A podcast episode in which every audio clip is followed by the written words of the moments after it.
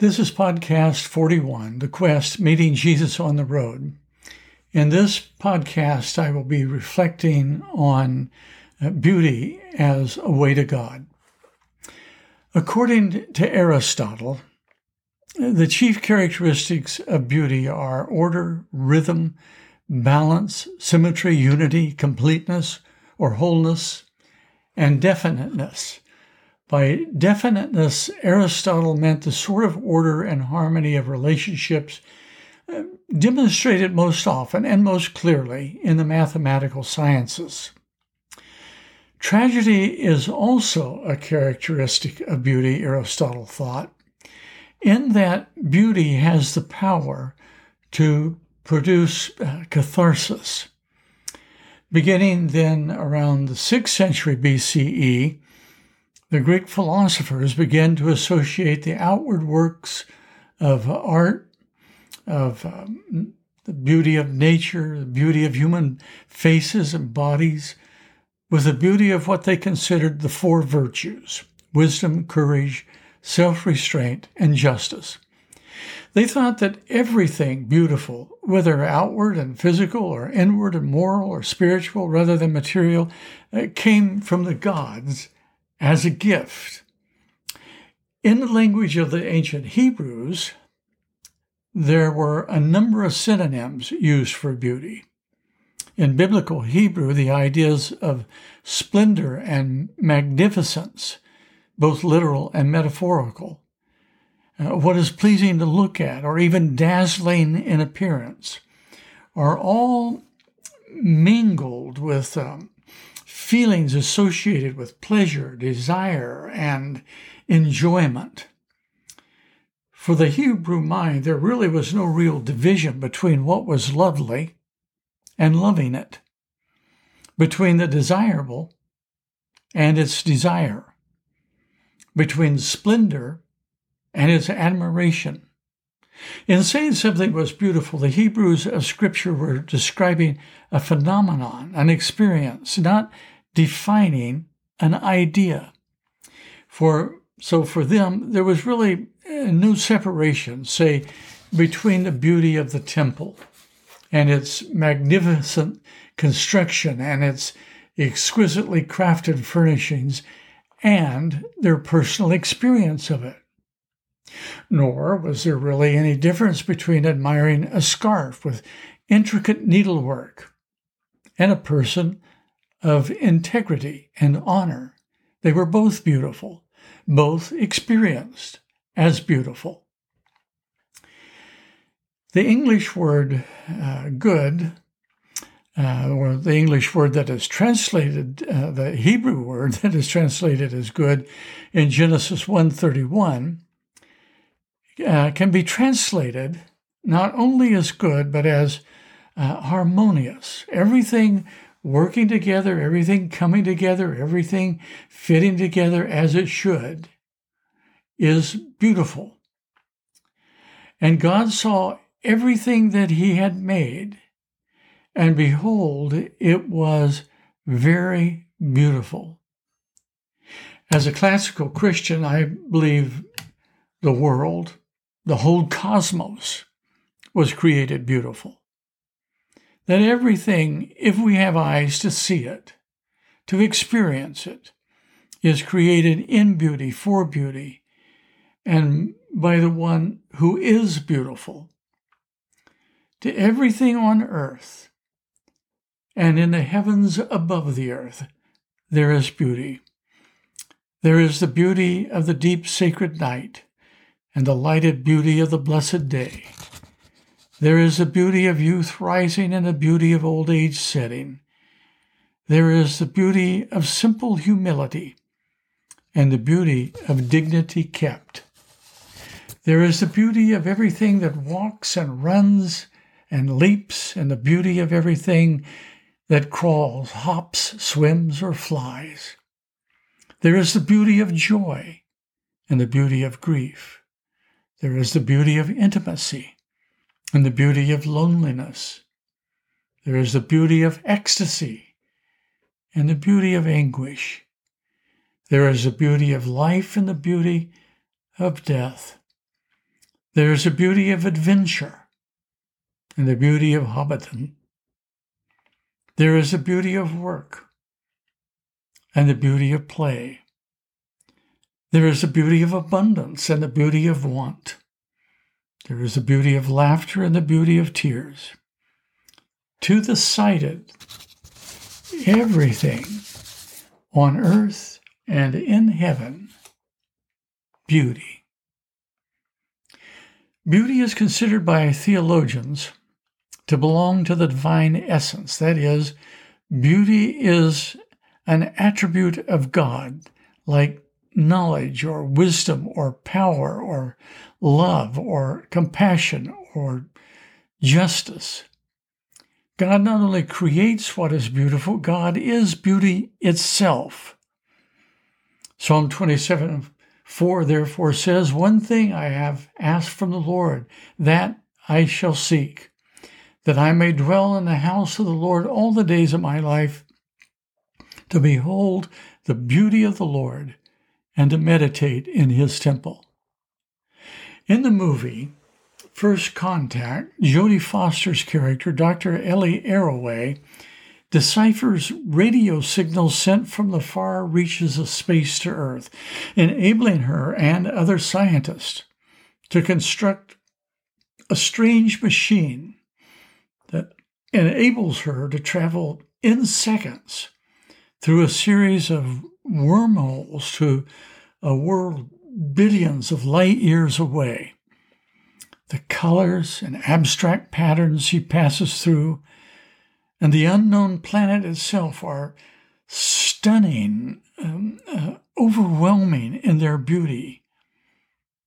When it is all over, and when she has passed through the wormhole, uh, she thinks she has gone. She has been gone for 18 hours. But to all the observers and scientists at the launch site or control center on Earth, it all happened in a matter of seconds. Well, actually, to them, nothing seems to have happened at all. What they thought was a space capsule that would propel Ellie into space and to this distant planet simply drops through the interlocking rings or large hoops into the sea. The whole thing appears to have been a complete failure. This is, of course, the way it is with most profoundly spiritual experiences. That is, to the outside observer, nothing seems to have really happened at all. But to Ellie Arroway, it is an ecstatic adventure of astonishing wonder and beauty Speaking into her microphone in an attempt to chronicle her journey, she stammers out, No, no words, no words to describe. Poetry. They, they should have sent a poet. So beautiful, so beautiful. I had no idea. She is right.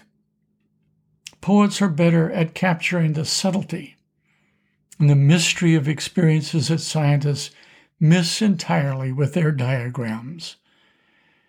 And many of the poets have known beauty as ultimate spiritual reality, have felt it, tasted it, have seen it, though there is more of it that is invisible than visible.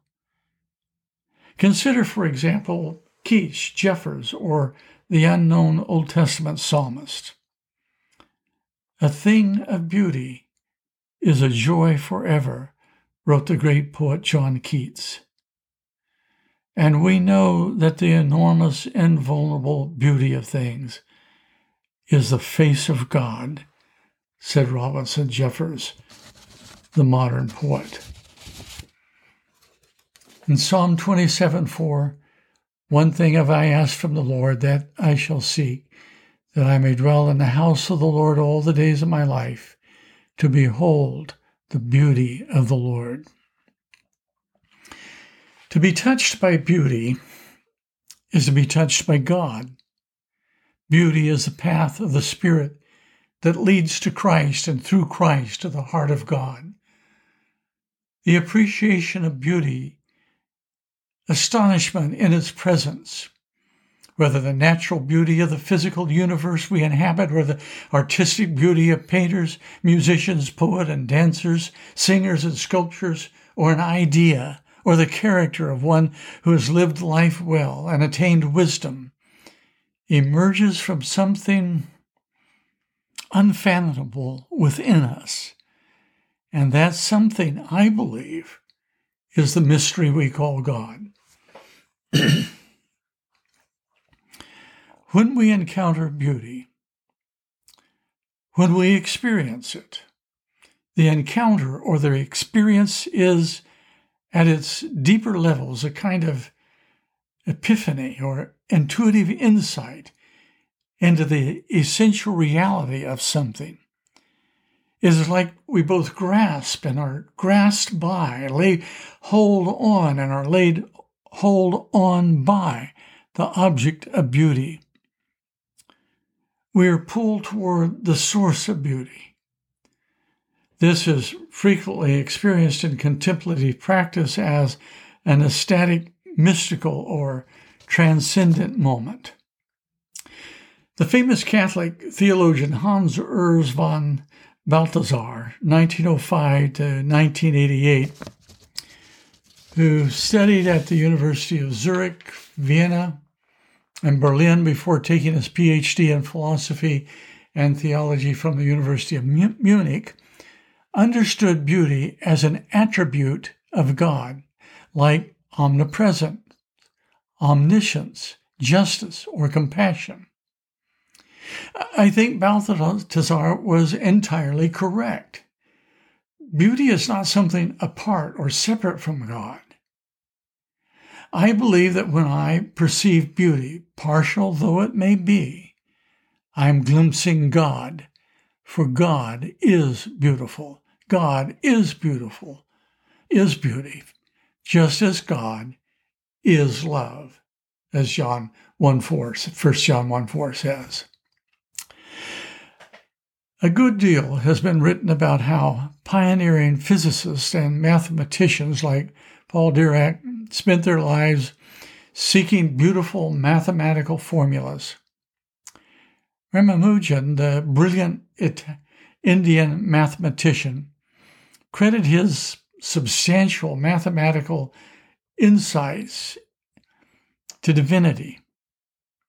An equation for me has no meaning, he once said, and unless it expresses a thought of God. If you believe in God, then of course it is entirely logical and natural to believe that in an elegant mathematical formula you are in fact seeing something of the grace and the elegance of God. There's a wonderful story of a graduate student whose proposal for a thesis in mathematics was rejected. The committee said what was being proposed was not true and would therefore be a waste of time for both the student and the committee. Somewhat frustrated, the student wrote Einstein explaining the proposal and what had happened with the committee. Einstein replied saying that the, re- that the research proposal was beautiful and that if the hypothesis was not true, it should be.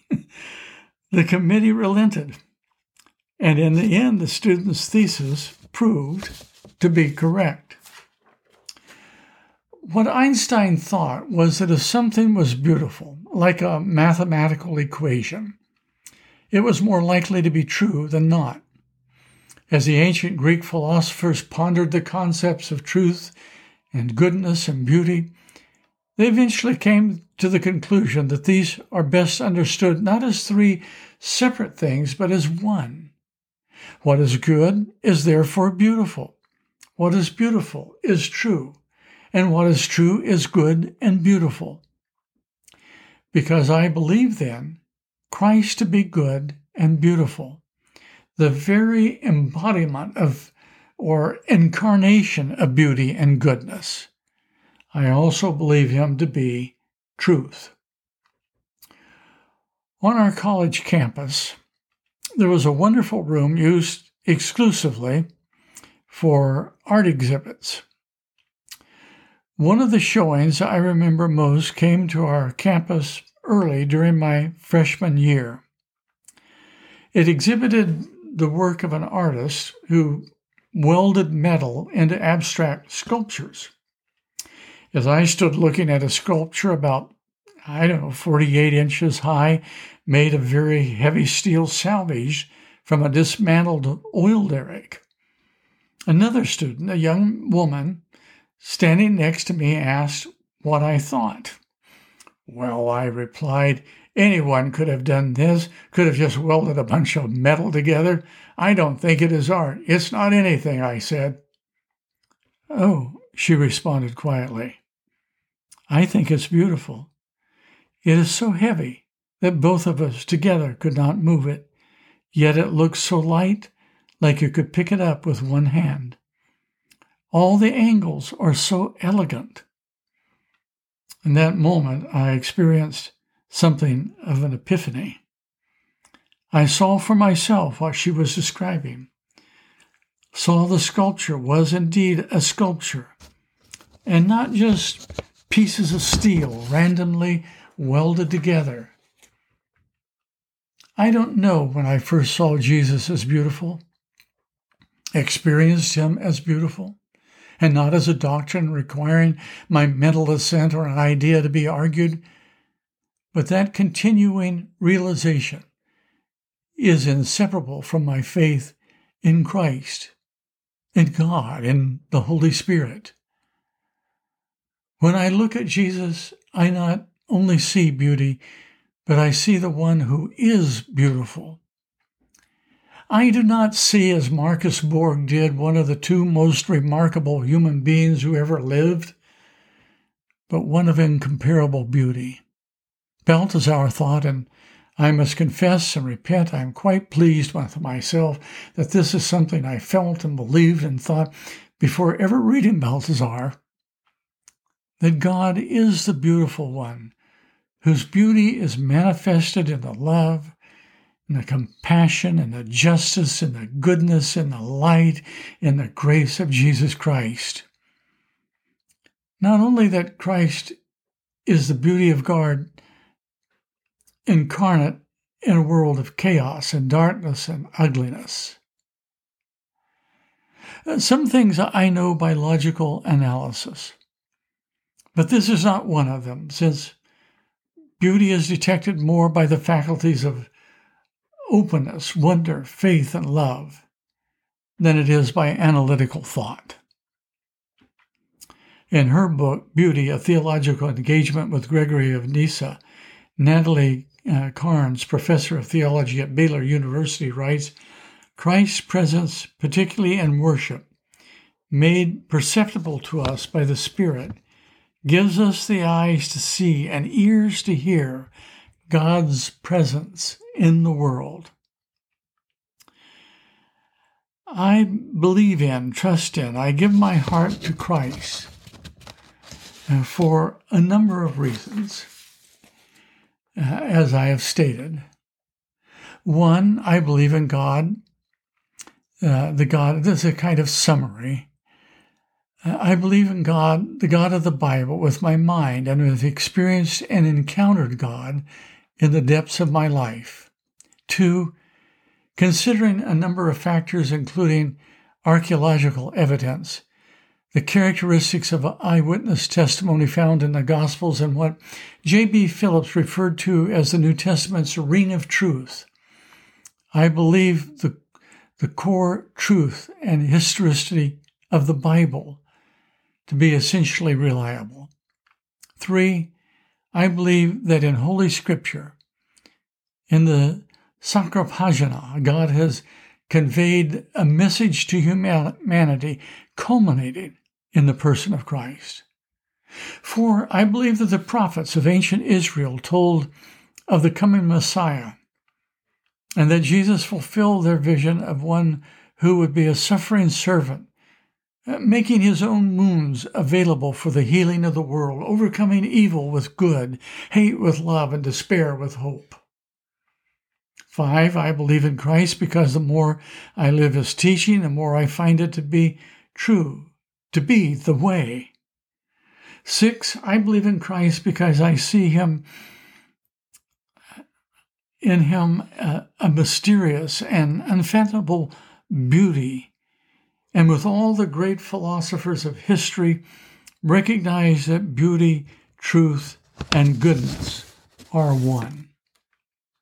In my next podcast, I will reflect on the resurrection as a final piece of evidence.